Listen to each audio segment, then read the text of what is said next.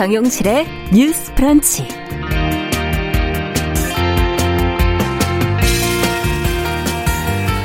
안녕하십니까 정용실입니다. 대규모 폭발이 일어난 레바논 베이루트 참사에 전 세계 애도가 이어지고 있습니다. 뼈만 남은 이 항구 도시의 황량한 모습, 피 흘리는 주민들을 담은 사진과 영상, 어, 보는 사람들 마음을 참 아프게 하는데요. 혹시 은연중에 이런 재난 영화 속의 한 장면을 떠올리시지는 않으셨는지요? 어, 재난 보도에서 스펙터클은 양면성을 띠고 있는 것 같습니다. 우선 상황을 그대로 생생하게 이렇게 전하면서 진실을 기록을 하고 또 관심과 해결책을 촉구하는 그런 기능을 하고 있지요. 하지만 누군가의 절망적인 상황을 또 볼거리로 전락시킨다는 그런 비판도 받고 있어서 양심 있는 언론인들은 이에 대해서 진지한 성찰을 한다고 하죠. 자, 하늘에서 내려다보는 황량한 베이루트.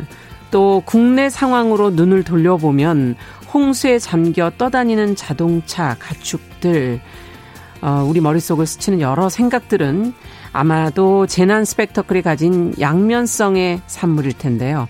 이 재난을 눈으로 볼 때 자연스럽게 드는 생각과 느낌에까지 옳고 그름의 잣대를 대기는 어렵습니다. 하지만 안타까움이든 호기심이든 그 생각의 결을 있는 그대로 감각하는 그 촉수만큼은 좀 예민하게 세워둬도 좋을 것 같습니다. 자, 8월 6일 목요일 정용실의 뉴스 브런치 시작하겠습니다.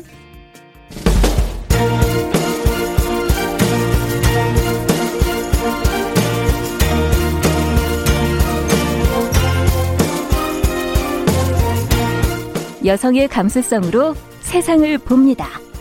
KBS 일라디오 정용실의 뉴스 브런치 여러분의 의견을 기다립니다. 문자는 샵 9730으로 보내주세요.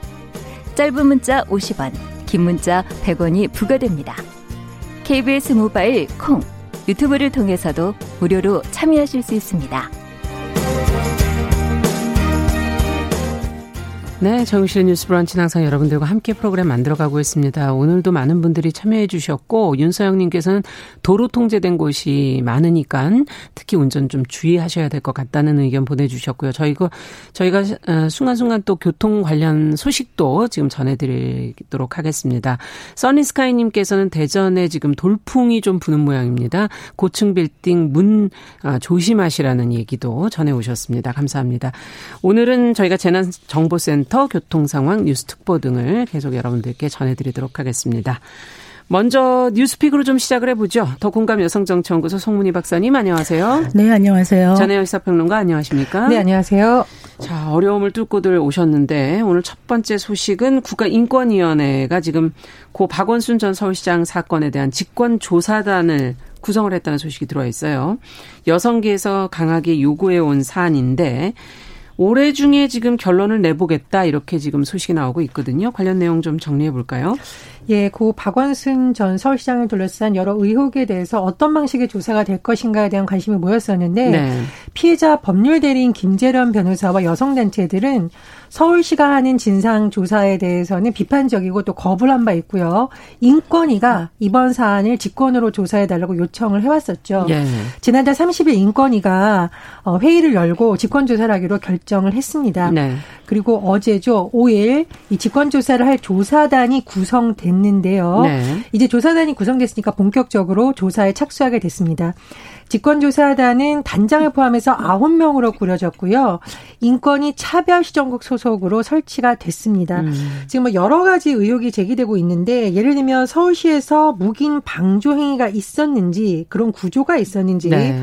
그리고 성희롱과 관련된 제도 전반에 대한 조사, 또 고 박원순 전 서울시장의 성희롱 행위 등에 대해서 조사가 될 예정입니다. 네. 지금 인권위에서는 올해 중으로 조사를 마무리할 것을 목표로 하고 있는데 다만 실제 조사 상황에 따라서 좀 길어질 수도 있다 이런 음. 전망도 나오고 있습니다.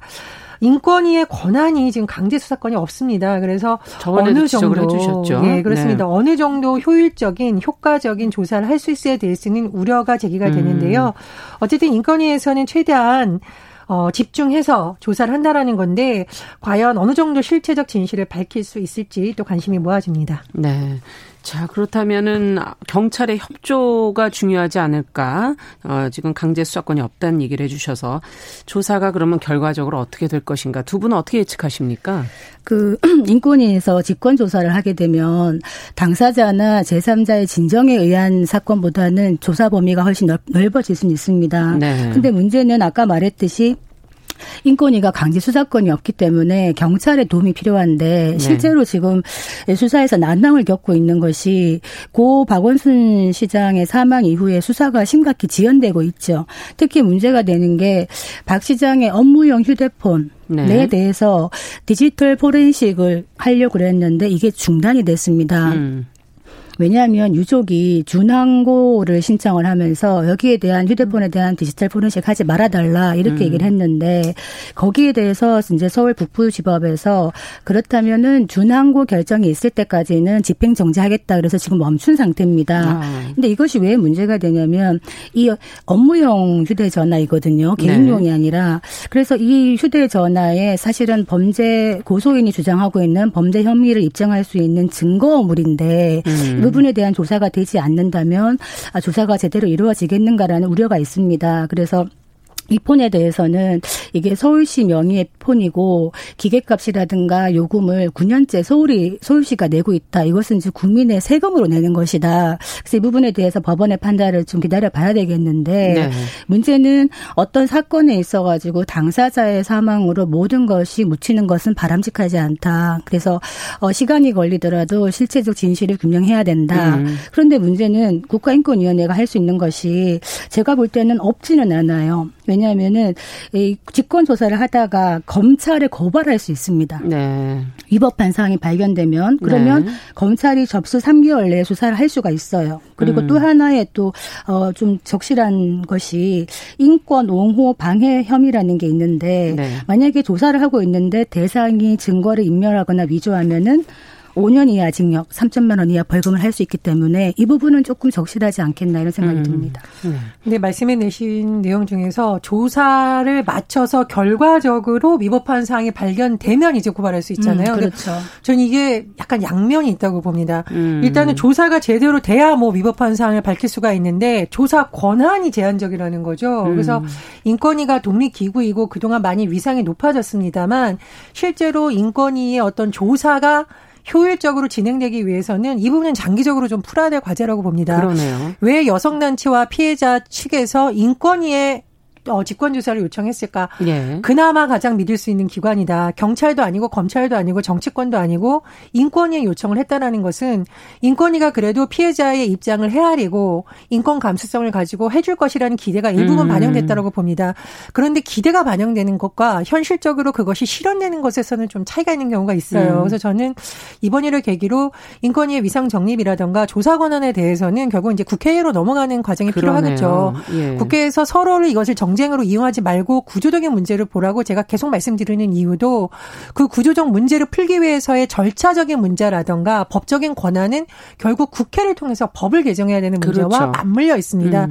그래서 정치권이 이 문제를 갖고 뭐 특위 구성도 하고 하는데요. 사실 특위에서 밝혀야 될 부분은 정말 이런 구조적인 문제라고 저는 생각을 합니다. 그래서 음. 정치권에서도 관심을 갖고요.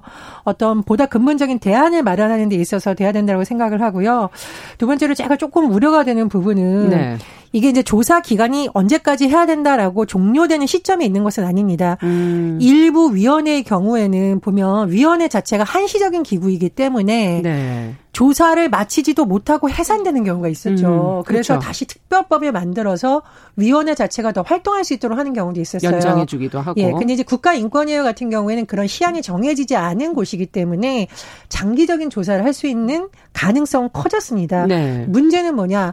이게 장기적으로 갔을 경우에는 서울시 안에서도 여러 가지 인사 이동이 있을 수가 있고요. 음. 뭐 그런 일은 절대 없어야겠습니다만 일부 관계자들끼리 서로 입을 맞춰서 본인들에게 유리한 증언이라던가 어떤 정황을 만들어낼 가능성도 있습니다. 그래서 어, 어떤 의혹을 밝히기 위해서 장기간의 기간이라도 하겠다는 의지는 매우 좋습니다만 네. 길어지는 데 따른 부작용도 검토를 해야 된다고 생각을 합니다. 그러네요. 그 부분이 참 음. 중요한 것이 인권위에서 조사 기간은 조사 마무리까지라고 일단 정하면서 그렇지만 올해 안에 최대한 한번 해보겠다 이렇게 목표를 하겠다고 하고 있는데 네. 또 어떤 말을 하고 있냐면 직권 조사 대상 중에 시간이 필요한 것 있을 수 있다 이런 얘기를 하는데 음. 사실은 철저하게 조사를 하기 위해서는 시간이 걸릴 수가 있습니다. 그렇지만은 그렇죠. 이게 시간이 점점 길어지다 보면은 자칫 이게 유야무야 되는 흐지부지 돼버리는 네. 그런 문제가 있을 수 있기 때문에 어 인권위에서 지난해 4월에 그 스포츠계 선수 인권 보호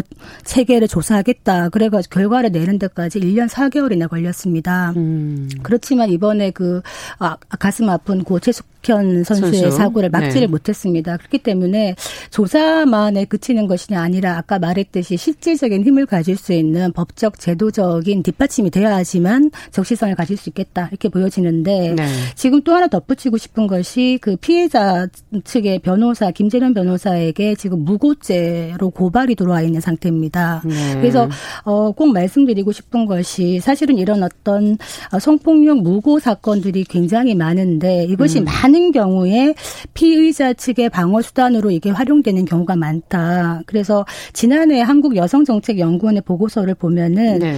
2017년에서 18년 사이에 성폭력 저 사람이 나를 무고했다. 내가 음. 성폭력하지 않았는데 무고했다라는 사건 중에서 5.9%만 어, 유죄 판결을 받았습니다. 네. 이 말은 뭐냐? 나머지가 다 나머지는 무고가 아니었다는 거죠. 네. 다만 네. 무고죄로 고발을 당하면 피해자가 침묵하게 됩니다. 음. 그래서 이것 또한 2차 가해가 될 소지는 있다. 이런 음. 위험성에 대해서 말씀드립니다. 네. 지금 인권위 차별 시정국이 2018년에 신설됐다고 합니다. 그러니까 우리나라에서 미투 운동이 많이 촉발되고 했던 시기에 아마 음. 맞춰서 된 것 같은데요. 아마 여성 인권 문제를 전문적으로 다룬다고 하니까 어, 좀 성과를 낼 수 있을지 지켜봐야 될 것 같고요. 네. 저는 이제 인권위가 정말 중요한 지금 시기에 중요한 결정을 해야 되는 곳에 지점에 서 있다고 생각을 합니다. 어, 피해자 입장에서 정말 마지막으로 달려간 곳이 인권이잖아요. 그렇다면 네. 인권위가 어떻게 조사를 하고 어떤 결과를 내는지는 우리나라 인권 운동에 있어 굉장히 중요한 어떤 기록이 남을 그렇죠. 거라고 생각을 합니다. 음. 그래서 인권위 여러분들이 어떤 한계도 있을 것이고 어려운 일이 있겠지만 이 사건에 대한 조사와 그 결과가 우리나라 인권사에 기록될 매우 중요한 사건이라는 사명감을 갖고 좀 정확하게 조사를 해주셨으면 합니다. 네. 그 여성가족부 얘기 안 할 수가 없는데요. 예, 예. 여성가족부에서 한동안 침묵을 하고 있다가 28일, 29일에 이제 서울시청에 대해서 현장 점검을 했어요. 네. 그러면서 낮, 아, 낮 결과가 서울시청을 보니까 피해자 보호나 지원 방안이 없었고 음. 또이 과정에서 이제 피해자에 대한 정보들이 유출될 가능성이 높았다. 징계 절차도 어렵 어렵다 이런 지적을 했습니다. 네. 어, 물론 유용한 지적입니다만 여가부가 할 수 있는 일이 이거밖에 없을까? 음. 여가부가 좀더 어, 심도 깊은 뭔가를 할 수 있는 건 없을까? 사실 아까 인권이나 여가부다 능력의 한계가 물론 있습니다. 현실적인 제약도 있지만은 결국은 의지의 문제도 중요하지 않겠나 음. 이런 생각이 듭니다. 네. 자, 지금 방송을 들으신 황성희님께서 어제 처음 듣게 됐는데 오전 시간에 유용한 프로그램 알게 돼서 계속 듣고 계시다는 의견도 주셨고요. 잠시 지금 재난방송 관련 안내를 좀 해드리겠습니다. 10시 5분 기준으로 전북 장수군 지역에 지금 호우 경보가 발효가 됐는데요. 지금 저희가 계속 방송하면서 말씀을 반복해 드리지만 TV, 라디오, 스마트폰 등을 통해서 지금 자신이 있는 지역의 기상 상황을 계속 좀 주시해 주시기 바랍니다. 또 주변에 있는 사람들에게도 놓치지 않도록 좀 알려 주시고 차량을 운행하는데 더욱 더 주의를 기울여 주시면 좋겠습니다. 다시 한번 안내 말씀드렸습니다. 자, 이제 두 번째 뉴스로 좀 가보도록 하죠. 자, 그 요즘에 졸업 앨범 벌써 찍는 시기가 다가왔나 봐요. 저는 가을에 찍었던 것 같은데. 어, 교사들이 앨범에서 근데 본인의 사진을 지금 빼달라고 하는 경우가 많다 그러는데 예전하고 저는 달라서 이게 무슨 이유인지를 이해를 못 했거든요, 처음에. 이유가 뭡니까? 네, 지금 이제 왜 교사들이 졸업 앨범에서 자기 사진을 빼달라고 얘기하느냐. 네. 주장의 이유는 개인 정보 유출 우려가 있다는 겁니다. 아. 그래서 교사들을 상대로 설문 조사를 해보니까 사진 제공하는 거 싫고 불안하다. 이렇게 말하는 게 압도적인 다수였다. 그래요. 네. 그래서 서울 교사 노조가 4월에 전국 교사 8,122명을 대상으로 해봤더니 음. 70.6%가 본인의 사진 자료가 범죄에 악용될까 두렵다. 그러니까 실제로 또 이번에 왜 박사방 사건이 있으면서 예, 예. 사회복무영어원이 그 고교 때 담임 교사를 스토킹하고 협박하고 이런 사례가 있었지 아, 않습니까? 예. 거기에다가 이번에 코로나 19로 이제 원격 수업을 많이 하고 있는데 교사들의 얼굴 사진 이런 것들이 돌아다니는 거예요 신상 정보가. 아. 그래서 교사들이 이런 부분에 대해서 굉장히 스트레스를 받고 있다. 그래서 교사의 소상권 문제도 심각하지 않느냐. 이래서 음. 실제로 어 전교생 단위가 아니라 학급 단위로 담임과 사진을 찍는 방안 앨범이요? 예, 졸업 아, 앨범 자체 네. 아니면은 졸업 앨범 자체에 교사들의 사진을 올리지 않는 방안. 어. 아니면 단체 사진만 몇 장 올리는 방안 이렇게 아, 다양하게 아, 예, 다양하게 지금 검토가 되고 있는 이런 상황입니다. 네, 예전에는 뭐 졸업 앨범에 전교생의 얼굴과 전화번호, 주소도 있었어요. 예전에는 아, 이게 개인정보가 정말 민감해지는 그런 시대가 됐구나 하는 걸 다시 한번 또 느끼게 되는데 뭔가 좀 변화가 필요한 건가요? 시대 변화에 따라서 두 분은 어떻게 보십니까? 어, 어떤 분들은 음. 이게 굉장히 추억을 담는 곳이고 선생님 얼굴 보고 싶으면 찾아본다라고 하는데 네. 교사들의 이렇게 90%뭐 70% 예. 설문조사 해보면 지역별로 다르지만 많은 교사들이 제발 제 사진 씻지 말아주세요라는 호소라는 이면을 좀 들여다봐야겠죠. 음. 지금 일부 좀 사례입니다만 저도 직접 들은 사례가 있는데요. 어, 학생들이 선생님 사진을 찍어서 본인들이 아닌 지인들 방에 올려놓고 점수를 매기는 예전에 사건이 있었습니다. 음. 주로 이제 여교사들이 그런 피해를 많이 입었는데 어, 입에 담지 못할 정도의 뭐 성희롱 발언을 네. 한다던가 너네 학교 선생님은 몇 점, 우리 학교 선생님은 몇 점 이런 거에서 제가 그걸 봤는데 굉장히 좀 속상하더라고요. 네. 그리고 그 피해를 입은 이제 여교사가 휴직을 하고 정신과 치료를 받고 음. 어, 제가 이걸 말씀드리는 건 이제 그 당사자의 동의를 받아서 방송에서 이 사례를 얘기해도 되냐라고 했더니 얘기를 해도 된다고 하시더라고요. 대신 음. 제발 이런 거 하지 말아달라. 본인들은 본인들은 장난일 수 있는데 피해를 입장에서는 트라우마가 너무 커서 학교에 나가지를 못한다는 거예요. 음. 아이들하고 눈을 맞추지 못한다. 그래서 교사들의 인권 문제라던가 초상권 문제 또 개인정보 문제에 대해서 좀 돌아보는 계기가 됐으면 좋겠고요. 그렇군요. 사실 이런 걸 법적으로 일일이 조사하거나 차단하기 어렵잖아요. 그럼요. 그래서 교사도 그렇고 우리 직장 동료도 그렇고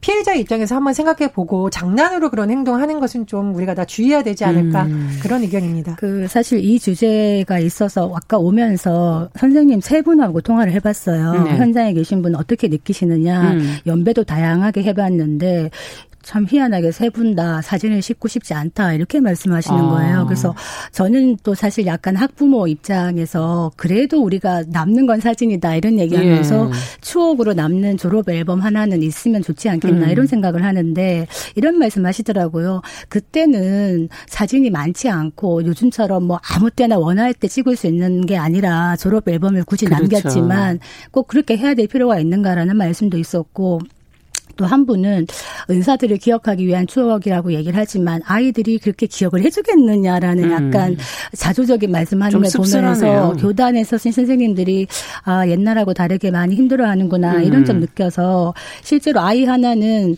어 학교 선생님들보다는 자주 가는 학원 선생님하고 더 친밀감이 있는 음. 아이들이 의외로 많다 또 이런 얘기를 해서 더 씁쓸하네요. 더 씁쓸하고 한편에서는 예. 좀 무서워지는 세상이고 삭막해지고 추억이 어 점점 사라지는구나 이런 생각이 들면서 아, 선생님이란 존재가 참 중요하거든요. 음, 그러니까 우리가 살아가면서 정말 깊은 영향을 끼치는 선생님도 있고 나쁜 영향을 끼치는 선생님도 있는데 이 선생님에 대한 추억이 점점 사라져 가는 게 아닌가 조금 음. 아쉬운 마음이 들었습니다. 저는 아까 대안으로 학급 단위로 앨범 제작하기로 네. 했다. 그건 아마 교사들의 요청과 학생들의 요청에 절충안으로 마련된 음. 것 같습니다. 그래서 교사들도 일단 좀 의견을 낼 수 있도록 의견을 들어보고 그런 정도의 대안으로 하는 것은 대안으로. 어떨까 뭐 그런 생각이 듭니다. 네. 자, 마지막 뉴스는 카카오 게임즈의 신작 게임이 여성 비하 표현이 들어가 지금 논란이 되고 있다 그러는데 바꾸고 또 바꾸는 과정에서도 또 계속 씁쓸한 상황들이 펼쳐졌다고 하거든요. 관련 내용을 전혜연 평론가께서 좀 정리해 주시겠습니까? 저 사실 이 뉴스를 보고요. 음. 이게 정말 이런 일이 있을까라는 음. 생각을 할 정도로 참 씁쓸한 뉴스입니다. 그 카카오 게임즈가 가디언 테일즈를 지금 선보려고 하는데 이것은 네. 미국에 있는 개발사 콩 스튜디오가 개발한 거고요.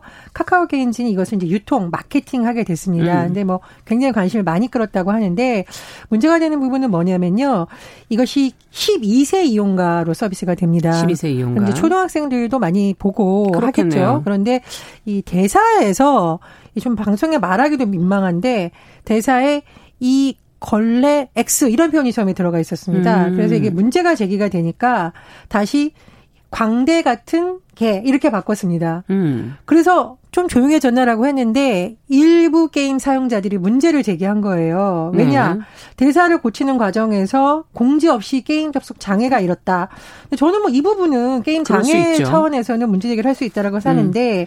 또 다른 논란은 뭐였냐면은 걸레 땡을 광대로 바꾼 것인데 이 광대라는 것이 급진적 페미니스트들이 한국 남성을 비하하는 표현이다라고 주장을 하면서 이것을 페미니즘 논쟁으로 다시 번지게 된 것입니다. 그래서 음. 이것이 뭐 페미니즘 논쟁, 뭐 남성 비하, 또 일부 페미니스트들에 대한 좀 굉장히 과격한 용어, 공격, 음. 심지어 뭐 사냥 이런 뭐 주장까지 나왔다라고 하는데 그래서 이 게임 회사가 어떻게 됐냐? 결과적으로 어떻게 했습니까? 이 그래서? 결과적으로요. 다시 여성 비하 표현으로 돌아와서 처음에 걸레 땡이 나중에 나쁜 땡으로 바뀌었습니다.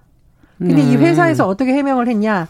나쁜 땡 정도의 욕설은 문제가 되지 않는다고 판단했다라는 거죠. 물론 이제 이 과정에서 이 실무진을 뭐 교체한다던가 새로운 음. 담당자를 넣었다고는 하는데 이 논쟁 자체가 이 성인지 감수성이 전혀 없다. 그리고 음. 영리를 추구하는 회사 입장에서는 사용자들의 의견도 중요합니다만 이 사용자들의 의견이 과연 합리적인가를 따져봐야 되는데 네. 게임 업계에서 계속되고 있는 이른바 페미니스트들에 대한 공격으로 이것이 끝났다라는 좀 비판이 나오고 있습니다. 그동안에도 사실은 묻혀 있었지만 계속 지적됐던 부분이죠, 이 문제가. 그렇습니다. 사실 업계. 5년 동안 네. 이런 논쟁이 계속됐어요. 예전에 맞아요. 넥슨에서 어떤 캐릭터의 목소리를 맡은 성우가 티셔츠를 입고 있었는데 그 네. 티셔츠에 네. 아마 모 이제 페미니스트 집단을 지지한다라는 내용이 들어가 있었는데 그 일부 사용자들이 나갔죠. 성우를 교체하라고 해서 이 성우분이 결국 교체되고 네. 이런 일이 있었어요. 지금 5년 동안 한 14명 정도의 여성 노동자들이 이런 이유로 해고를 당하거나 부당한 대우를 받았다고 피해를 호소한다라고 하는데 이 사례뿐만 아니라 이 게임 업계가 과연 어떻게 성인지 감성을 가져야 되는지 네. 재미도 좋고 이익도 좋습니다만 음. 굳이 이렇게 여성 비하 표현을 써야 되는지 돌아봐야 그렇죠. 될 시점이라고 봅니다. 네. 그러니까 이게 사실은 뭐 페미니즘이나 성인지 감수성까지 가지 않아도 충분히 음. 얘기가 될 수 있는 부분이 뭐냐면 이 게임이 지금 12세 이용 가라는 거죠. 그리고 네. 굉장히 인기 있는 게임이에요. 저도 들어가 봤는데 이 게임을 하는 아이들이 요즘 왜 가상현실이나 게임과 실제 현실을 구분하지 못한다 음. 이런 얘기를 하는 것이 이런 게임이나 가상 공간에서의 만들어지는 단어들이라든지 쓰는 말들 이런 것들이 나도 모르게 스펀지처럼 빨려들면서 나의 의식과 가치관을 규정한다는 거죠. 그래서 여기서 보면은 아까 땡이라고 얘기했던 것이 구체적으로는 연입니다. 그래서 음. 어, 걸레 같은 땡 갔다가 문제가 있다고 하니까 광대로 갔다가 다시 나쁜 땡으로 간 것인데 이 모든 것들이 사실 여성에 대해서 굉장히 성적 대상으로 비하하거나 소비하는 단어거든요. 그런데 왜 이게 가능한가? 게임을 만들고 유통하고 사용하는 모든 대다수가 남성 중심인 것입니다. 젊은 남성. 그러다 보니까 이들에게 맞는 어떤 성적 취향으로 이런 단어들이 가는 것이라 음. 이거를 젊은 아이들이 어린 아이들이 무분별하게 받아들이면 아 이렇게 말해도 되는구나. 음. 여성 여성에 대해서 이렇게 단어를 쓸 수가 있구나라고 생각하면서 현실에서도 쓸 수가 있는 것이거든요. 그래서 더욱 심각한 문제가 될 수 있다. 그래서 여기 회사에서 어떤 말을 하냐면은 공지문을 보니까 네. 이런 정도의 욕설이나 사회 통념상 문제가 되지 않는 수준이다 이렇게 얘기를 하는데 음. 나쁜 땡이 사회 통념상 문제가 되지 않는다고 생각하는 이것이 바로 문제가 아닌가 네. 이런 생각이 듭니다. 네. 물론 뭐 아마 게임을 하는 대다수 소비층이 남성이기 때문에 이런 결정을 내린 것이 아닐까라고 생각을 하는데요. 말씀해 주셨듯이 12세 이용가라는 점에 매우 주의했어야 그렇죠. 된다고 보고 음. 저는 게임이든 대중문화든 특정 집단에 대해서 혐오를 부추기거나 비하하는 표현은 우리가 굉장히 주의해야 된다고 봅니다. 네. 만약에 이 게임에서 뭐 여성 문제가 아닌 이 게임의 대상을 한국인으로 만약 비유했다고 생각을 하면 우리가 기분이 어떨까요? 번역하는 과정에서 이제 어떻게 번역했느냐. 그렇죠. 네. 그리고 예전에는 모 방송에서요. 방송 출연자가 키가 작은 남성을 비하하는 용어를 썼다가 엄청난 논란이 그렇죠. 일어난 적이 있습니다. 음. 그래서 신체라든가 성별이라든가 인종, 언어 이런 거 사실 다 차별입니다. 그래서 뭐 게임 재밌게 만드는 건 좋습니다만 음. 대중의 욕구를 아무리 반영한다고 해도 거꾸로 이 문화 자체가 대중으로부터 하여금 증오를 일으키게 하는 건 적어도 음. 하지 말아야겠죠. 이런 부분에 대해서 좀 같이 돌아봤으면 합니다. 네. 여성에 대한 어떤 그 비하적인 이런 언급은 너무나 일상적으로 행해지고 있다라고 생각이 되는 게 최근에 어제 류호정 정의당 의원이 음. 국회에 등원을 하면서 네. 예쁜 원피스를 입었어요. 그런데 거기에 대해서 아니 뭐 미니의 전당이 넘숙한 공간에 저런 차림으로 왔냐라는 댓글부터 음. 해서 그 정도까지도 뭐 이해한다고 칩시다. 근데 너무나 많은 악성 댓글 뭐 술값 받으러 왔냐 이런 정도의 어떤 음. 정말 과도한 이런 인신 공격성 댓글을 보면 이것은 국회의원으로 한 사람을 보는 것이 아니라 그냥 젊은 여성에 대한 어떤 비하의 그렇죠. 발언이기 때문에 그래서 제가 아까 말씀드린 겁니다. 이런 부분은 진보 보수할 것 없이 여성에 대한 이런 낮은 시각들은 고쳐 나갈 필요성이 정말 네. 강하다 이렇게 말씀드리고 차학수님께서도 젊은 여성 의원이 어, 원피스를 착용했는데 왜 그것을 언론 미디어에서 그렇게 꼭 국회의원 장, 정장만 입어야 되는 겁니까? 이런 의견을 보내주시기도 무슨 옷을 입으면 네. 어떻습니까? 일만 잘하면 되죠. 그렇죠. 네. 참고로 저는 꼭 네. 여성뿐만 아니라 남성에 대해서 비하하는 용어도 쓰지 말아야 된다라는 지금 그 지적도 나오고 네네. 있습니다. 남성을 뭐 특정 남성이라든가 우리 한국인 남성을 비하는 용어도 저는 사용하지 맞습니다. 말아야 된다는 주의고요. 특정 인종이라든가 특정 집단에 맞습니다. 대한 용어 자체가 차별이고 증오입니다. 음. 그런 점도 다시 한번 말씀을 드립니다. 네. 4222번님께서 누구의 장난에 개구리 맞아 죽는 것처럼 장난에 큰 상처가 될 수가 있으니까 서로 조심하자 이런 의견 보내주셨습니다. 자, 오늘 뉴스픽 여기까지 듣겠습니다. 감사합니다. 감사합니다. 네. 전혜연 평론가 더공감 여성정치연구소 송문희 박사 두 분 수고하셨습니다. 정용실의 뉴스 브런치 듣고 계신 지금 시각 10시 31분이고요. 자, 이번에는 라디오 재난정보센터 연결해서 뉴스 듣고 오겠습니다.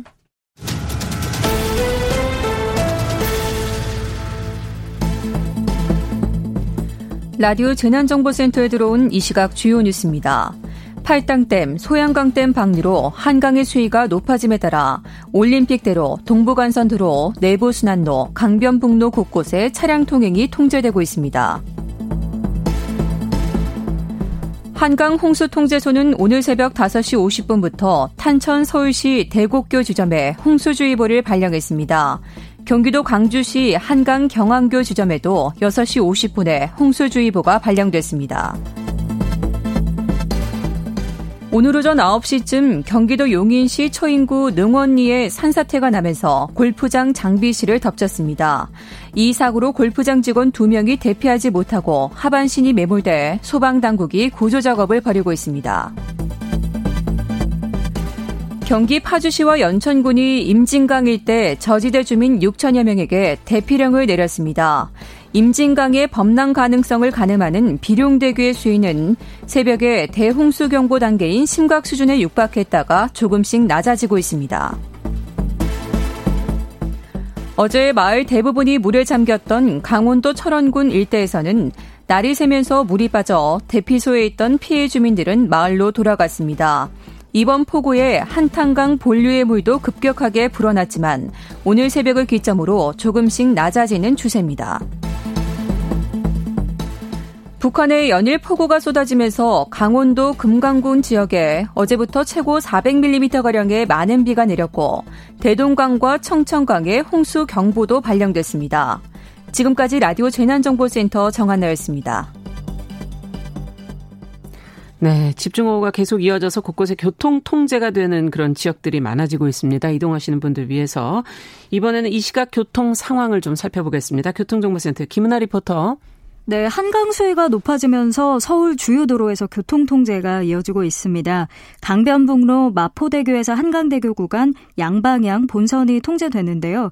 그렇다 보니 구리 방향은 뒤로 가양대교부터 마포대교까지 정체가 심하고요.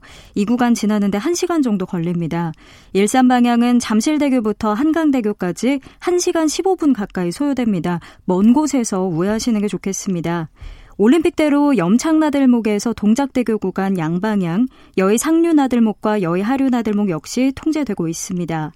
노들로는 성산대교 방면, 한강대교에서 양화대교까지, 또 한강대교 방면은 양화대교에서 여의 2교, 여의 2교에서 한강철교까지 전면 통제되고 있어서 미리 우회를 하셔야겠고요. 내부순환도로는 성수분기점에서 마장램프 구간 양방향이 통제고요.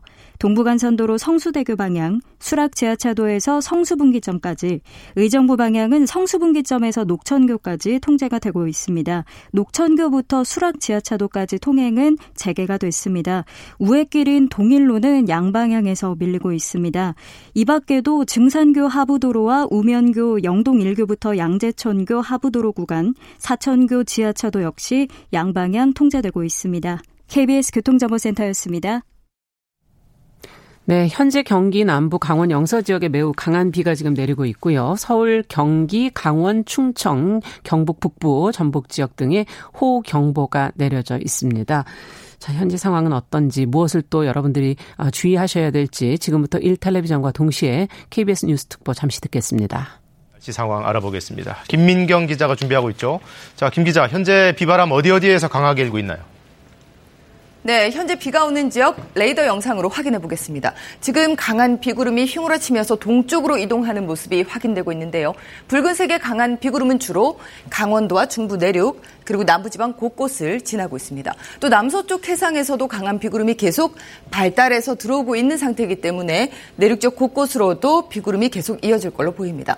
최근 1시간 내린 비의 양을 보면 장수 지역에 50mm에 가까운 비가 내렸고요. 광주와 순천 등지에서도 15mm 안팎의 세찬 비가 내렸습니다. 강한 비구름의 상황을 천리안 위성 영상으로 자세히 볼까요? 중국의 상류한 태풍 하구핏이 저기압으로 약해져서 지금 장마전선과 합쳐진 상태입니다. 저기압의 중심부는 지금 중북부 지역을 지난 뒤에 동해상으로 이동했습니다. 이 때문에 강한 비구름도 동쪽으로 이동하면서 전국에 영향을 주고 있는 겁니다. 이 저기압의 흐름을 따라서 강한 바람이 소용돌이 치는 모습이 확인되는데요. 서해안 지역으로는 오늘 최대 풍속 조속 20m 안팎의 거센 바람이 몰아쳤고 오늘 오후까지 조속 10m가 넘는 강한 바람이 부는 곳이 많겠습니다. 수해를 입은 데다가 바람까지 강하게 불 경우 추가 피해가 생길 수 있기 때문에 주의해야 합니다. 슈퍼컴퓨터 예측 자료를 보면 지금 시간 이후에도 비가 강하게 내리는 지역은 주로 강원도와 남부지방으로 예상되고 있습니다. 다만 서울 경기 지역으로도 강한 비구름이 산발적으로 영향을 주겠습니다. 오늘 오전까지 곳곳에 1시간에 최고 50mm 안팎의 폭우 쏟아지겠습니다. 오후부터는 비구름이 점차 남동쪽으로 이동하면서 중부지방부터 비가 점차 그칠 걸로 기상청은 예보하고 있습니다. 하지만 내일 다시 비가 이어지겠고요. 내일까지 충청과 호남, 경북 북부에 최고 200mm 이상, 서울 경기와 강원 지역은 최고 120mm의 비가 더 내릴 걸로 보입니다. 자, 침수 가능성 있는 지역들이 뭐 전국적으로 워낙 많습니다만 그 중에서도 홍수 위험은 경기 북부 쪽이 아무래도 지금 제일 큰 상태죠. 네, 그렇습니다. 지금 많은 비가 내린 데다가 방류된 물까지 더해지고 있기 때문인데요. 임진강 유역은 수위가 전례 없이 높아졌습니다. 지점별로 좀 구체적으로 볼까요? 먼저 임진강 유역에 있는 연천 군남댐 지점입니다. 현재 수위 보면 38.45m로 계속 위태로운 상황입니다. 상류 지점으로는 수위가 아침 상황보다는 조금 낮아졌지만 지금은 하루로 갈수록 수위가 계속 높아지고 있는 상태입니다. 아침 시간 만조를 지나면서 서해안에 밀물이 밀려왔고요. 하천에 물이 아직 제대로 빠지지 못하고 있는 상태이기 때문인데요. 이 때문에 홍수 경보가 내려져 있는 비룡대교 지점 같은 경우에도 수위는 홍수 경보 기준을 이미 2m가량 넘어섰습니다. 대홍수 경보 기준인 13.6m를 지금 불과 0.3m 남겨두고 있습니다. 범람이 우려되는 파주시 문산읍 저지대 주민들에게는 대피령도 내려졌습니다. 임진강 유역에 있는 통일대교 지점 살펴보겠습니다. 이 지점도 수위가 높아져서 현재 수위 9.17m로 홍수 경보 기준을 넘어섰습니다. 임진강 유역 지금 대부분이 과거 최대 수위보다 높은 수위를 나타내고 있습니다. 한탄강 유역도 수위가 높아지고 있습니다. 사랑교 지점인데요. 지금 현재 수위 8.7m입니다. 홍수주의보 내려져 있는데요. 지금 경기권뿐 아니라 철원군에서 주민들이 긴급 대피했습니다. 물이 빠지는 정오 무렵이 지나면 정체된 물길이 조금씩 해소될 걸로 보입니다. 위험 지역에서는 수위가 낮아질 때까지는 고지대 등 안전한 곳에 머무르시길 바랍니다. 네, 그 밖에 전체적으로 현장 상황들을 좀 정리를 해 주실까요?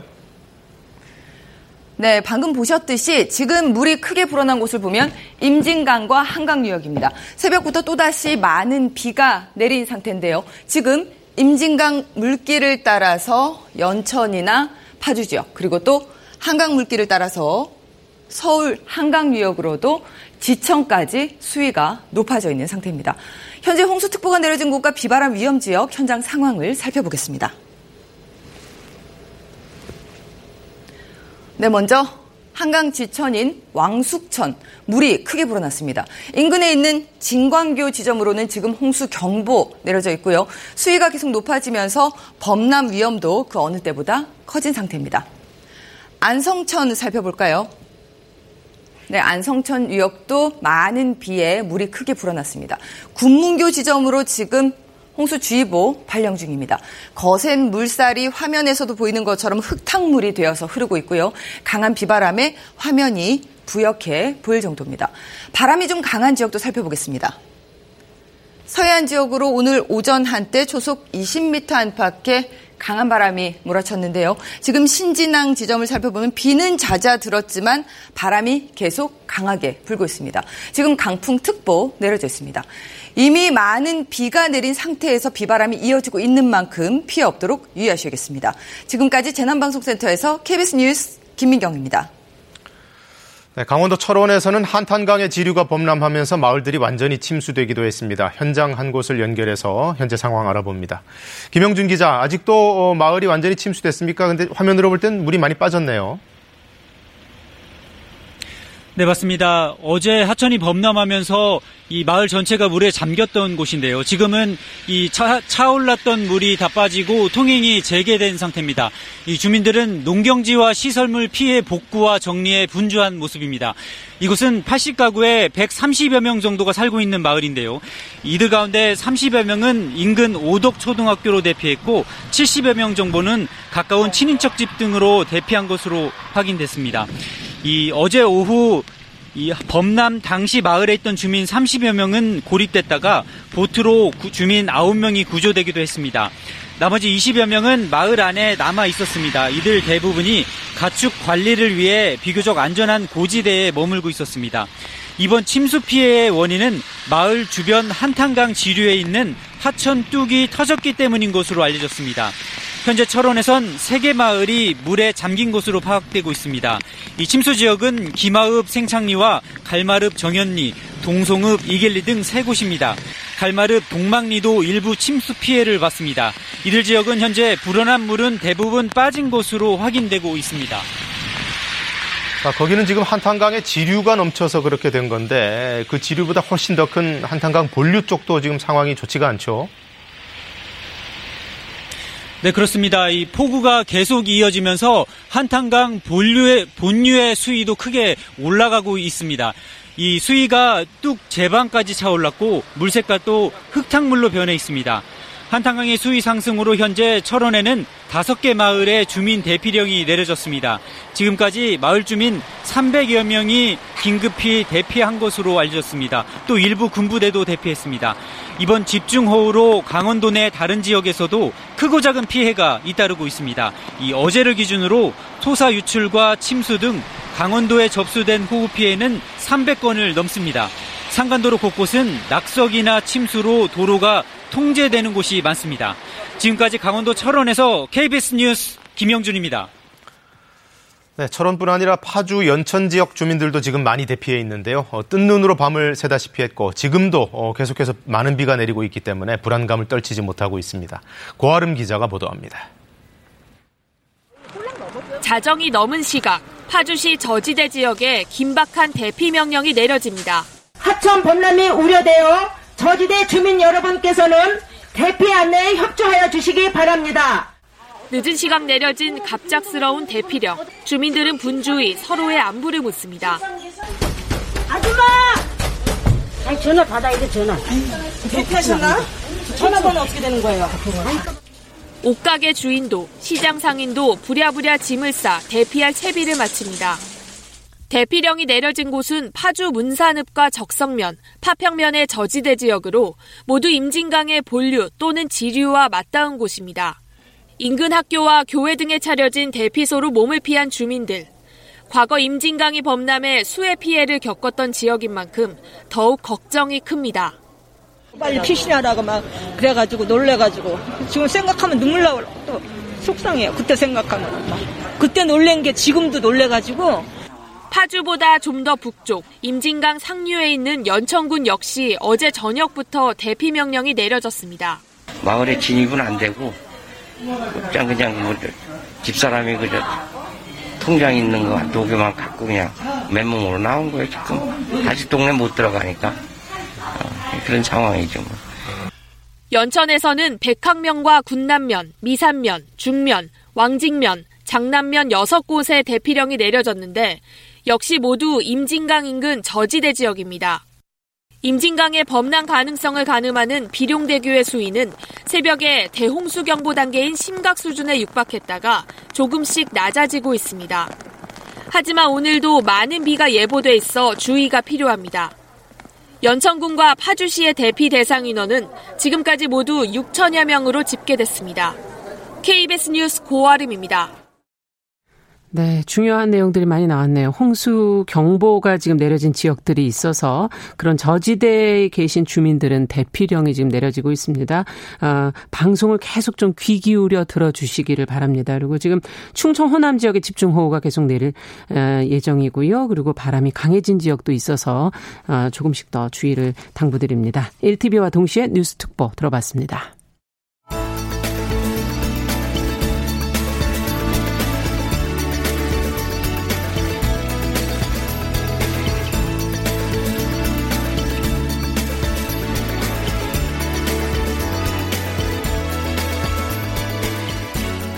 세상을 보는 따뜻한 시선. KBS 일라디오 정용실의 뉴스 브런치. 매일 아침 10시 5분 여러분과 함께합니다.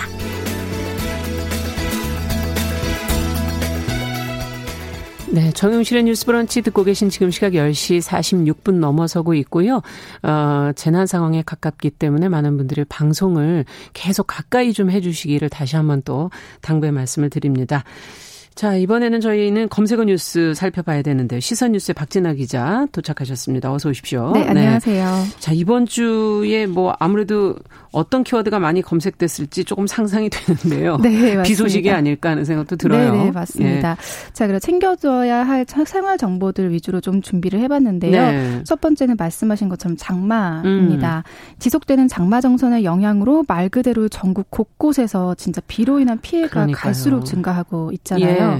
유럽시킨 장마로 많은 분들이 도대체 이 장마가 언제까지 지속되느냐. 계속 날짜 또 늘어나고 있어요, 네, 보면은. 궁금해 예. 하시는데요. 일단 지금까지 기상청 상황에 따르면 중부지방 같은 경우는 최소 10일까지는 10일까지. 계속 비가 오고요. 예. 서울과 경기도 강원 영서는 최소 13일 정도까지 줄곧 비가 내린다고 야, 하는데 아직도 말씀, 많이 남았어요. 네, 그게 다음 주입니다. 네. 네. 말씀하신 것처럼 지금 계속 늘어나고 있기 때문에 아무래도 시시각각으로 내용을 음. 좀 살펴봐 주셔야 될 것 같습니다. 지역도 계속 좀 옮겨지고 있기 때문에 조금씩 변화가 있어서 잘 챙기셔야 될것 네. 같은데 지금 어 원래 지금 호남이 오늘은 또 집중호우 온다고 하는 소식이 지금 나와 있지만 네. 그 전에 비가 그쳤을 때는 또 폭염이었지 않습니까? 맞습니다. 네, 더위로 고생하시는 분들도 계시다면서요? 네, 정말 한반도가 어느 곳은 물로 연일 이렇게 물폭탄이 떨어지고 있는데 또 음. 부산이나 경남 뭐 일부의 남부 지방에서는 같은 나라인가 싶을 정도로 찜통 더위로 또 네. 고생을 하고 있으세요. 지난 4일 부산 같은 경우는 전날 밤에 새벽까지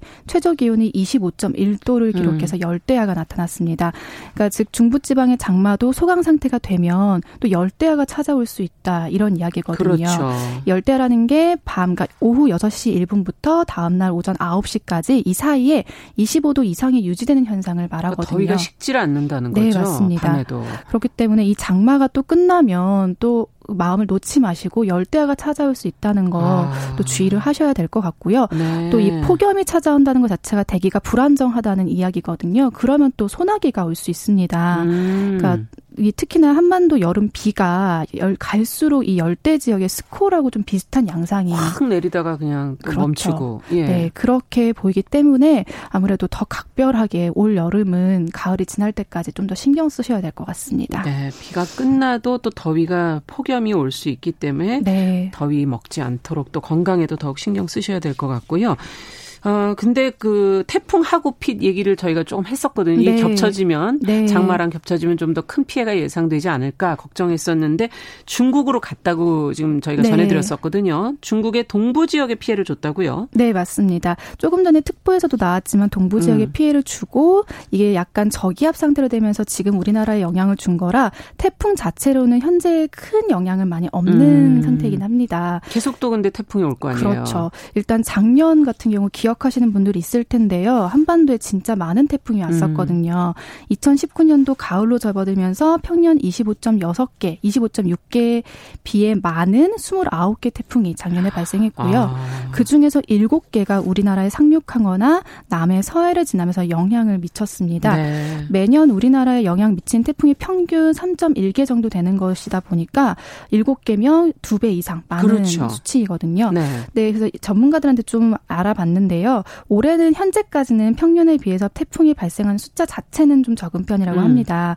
그러나 우리나라도 그렇고 태평 양상에 발달하는 것도 이 기후 변화로 인해서 해수가 높아지면서 이게 발생을 음. 하는 건데 이게 계속 불안정하다 보니까 아무래도 우리가 예상하지 못한 태풍이 발생할 수 있고 늦게 오는 거 아닌가? 네, 맞습니다. 네. 이게 늦게 오는 경향이 있는 거기 때문에 8월 말부터 10월 초에 최소한 아. 두세 개 정도는 우리나라에 직접적인 영향을 주지 않겠느냐 이렇게 예상하고 있습니다. 네, 어쨌든 어쨌든 이런 비 피해에 어, 좀 적게 어, 더 이상은 좀 발생 안 했으면 좋겠다는 네. 생각이 드네요. 자, 다음은 어떤 키워드 살펴볼까요? 네, 다음은 인공수정 그리고 시험관 시술인데요. 네. 1년간 피임을 하지 않고 정상적인 부부 관계를 가졌는데도 임신이 되지 않는 상태를 난임이라고 음. 합니다. 최근에는 스트레스 또 고령 출산 이런 문제 등이 심화되면서 이런 난임으로 고생하는 부부들이 늘고 있는데요. 예, 의료진의 도움을 받는 방법인 인공수정 그리고 예. 시험관 시술 찾는 분들도 덩달아 늘어나고 있는데 이 두 가지를 잘 몰라서 혼란스러워하는 분들이 많더라고요. 어떤 차이가 있는 건가요? 지금 말씀하신 게 네. 인공수정과 시험관 네, 네, 시술. 일단 인공수정은 정액에서 정제한 정자를 자궁 속으로 투입하는 시술인 건데요. 원인이 구체적으로 잘 잡히지 않는 경우, 또 자궁 경부 점액 상태가 좋지 못한 경우, 정자의 운동성이 좋지 않은 경우에 보통 인공수정을 이제 시도를 하고요. 네. 여성의 배란 주기에 맞춰서 시행을 하기도 하고 여러 개 남포가 자라도록 과배란시켜서 시행을 하는데 남성의 정액을 자궁 내에 넣어서 임신을 유도하는 방법일 뿐이고 이후의 과정 은 사실상 자연임신 의사신과 동일하다고. 네, 한, 그렇겠죠. 네, 산부인과 예. 의사에 말하면 이런 표현을 하시더라고요. 예쁜 신혼방을 만들어준다. 음. 이런 표현을 하시더라고요. 네. 네. 그렇게 이해를 하시면 되는데 이 시험관하기 시술은 정자와 남자가 만나서 수정하는 과정 자체를 체외에서 시행을 하는 겁니다. 아. 네, 그래서 여성이 10일에서 14일 동안 매일 배란 유도제를 맞다가 적절한 시기에 난자를 채취를 하고요. 예. 남성의 정액도 채취해서 건강한 정자를 골라낸 이후에 이 배양관에서 수정을 시키고 이렇게 한 이틀에서 5일 동안 배양해서 가느다란 관으로 여성의 자궁 안에 주입해서 음. 임신이 되게 하는 그런 차이가 있습니다. 그렇군요. 시술의 성공 확률은 그럼 둘 어떻습니까? 차이를 비교해 보신다면? 네, 인공 수정 같은 경우는 주기당 성공률이 약 10에서 15% 정도 되고요. 음. 시술을 반복하면서 이 누적 임신율이 증가한다고 합니다. 그리고 시험관하기 같은 경우는 주기당 성공률은 평균 40% 전후에 이르는데 어 그러면 성공률만 보면 시험관을 그렇죠. 하 지 않겠냐? 지금, 네. 네. 하겠는데 일단 비용의 차이가 있고요. 아. 또 시험관하기보다는 인공수정이 이게 여자들이 좀 더 덜 힘들다고 해요. 예. 네, 그런 부분 때문에 이게 선택적으로 하시는 부분이 있습니다. 음. 근데 일단 이것보다 더 중요한 게 이 두 시술이 정부 지원이 가능한 부분이 그렇군요. 있거든요. 그래서 그런 분들 알아두셔야 되는데 중위소득 기준 180% 이하 난임 부부에게 본인 부담금이나 비급여 일부로 지원하고 있습니다. 음. 또이 작년 10월부터는 혼인 신고를 한 법률혼 부부뿐만이 아니라 사실혼 관계인 부부도 이게 지원이 아. 가능해졌거든요. 그거는 증명을 하면 되겠죠. 네, 예. 그렇게 하시면 되고요. 이 관할 보건소에 신청을 하면 최대 110만 원 내에서 시술 지원비를 지원받을 수 있습니다. 네. 근데 이 중위소득 기 준에 대해서 잘 모르겠다 하시면 맞아요. 네, 제가 이걸 또 전화를 해 봤는데 이 지역구 내가 사는 지역구에 보건소로 직접 전화를 하시면 돼요. 전화를, 보건소로 네, 전화를 해서 해당 부서에서 어떻게 확인하는지 방법을 알려 주기도 하고요. 혹은 나의 그리고 우리 부부의 건강보험료를 음. 알고 있다면 그분에게 건강보험료가 얼마입니다 말을 하면 지원 대상이 되는지 안 되는지 알려 주시거든요. 네. 네, 그래서 그렇게 체크하시면 되고 또 이 시술 같은 경우는 정부의 지원 신청이 모두 완료된 후에 지원을 받으실 수 있습니다. 신청 완료 후에 받는다. 네. 지급을 받는다. 네, 맞습니다. 그러니까 네. 그러니까 내가 지금 인공 수정을 하고 있는데 음. 정부에 신청한 게 그 뒤라면 이미 한 거에 대해서는 지원을 받을 수 없다는 아. 거죠. 네, 지금 현재로서는 소급 적용이 어렵기 때문에 먼저 신청을 먼저 하시고 미리 신청하셔야 네, 그런 다음에 시술 진행하는 것을 추천합니다. 네, 알겠습니다. 오늘 필요한 소식 좋은 정보 감사드립니다. 네. 시선 뉴스 박진아 기자와 함께했습니다. 감사합니다. 감사합니다. 자, 끝으로 재난 방송 관련된 소식을 조금 더 알려드리고 마무리하겠습니다. 최근 계속되는 호우로 집안이 약하기 때문에 피해 발생 가능성 높은 지역 항상 TV, 라디오, 스마트폰 등을 통해서 기상 상황을 좀 체크를 해주시기를 바라고요. 그리고 차량은 좀 속도를 줄여서 운전해 주시고 개울, 하천, 계곡, 해안가 급류에 휩쓸리거나 침수 위험이 있는 지역에 접근하지 마시기를 또 당부 말씀드립니다. 자, 농촌 지역도 농작물, 시설물 피해가 발생하지 않도록 집중 호우 시작 전에 미리 좀 대비를 하시고 야외 활동을 좀 줄여주시면 좋겠습니다. 어, 무엇보다 그 절기 주변 공장, 뭐 펜션, 가건물, 조립식 주택 사용하시는 분들, 노후 저수지 또 하류에 생활하시는 주민분들은 안전한 장소로 대피해 주시기를 당부 말씀드립니다. 행정안전부에서 전해온 재난 관련 소식 저희가 전해드렸습니다. 자, 이제 마무리할 시간이네요. 정용실의 뉴스 브런치 목요일 순서 여기서 마치고요. 저는 어김없이 내일 금요일에도 찾아뵙겠습니다. 감사합니다.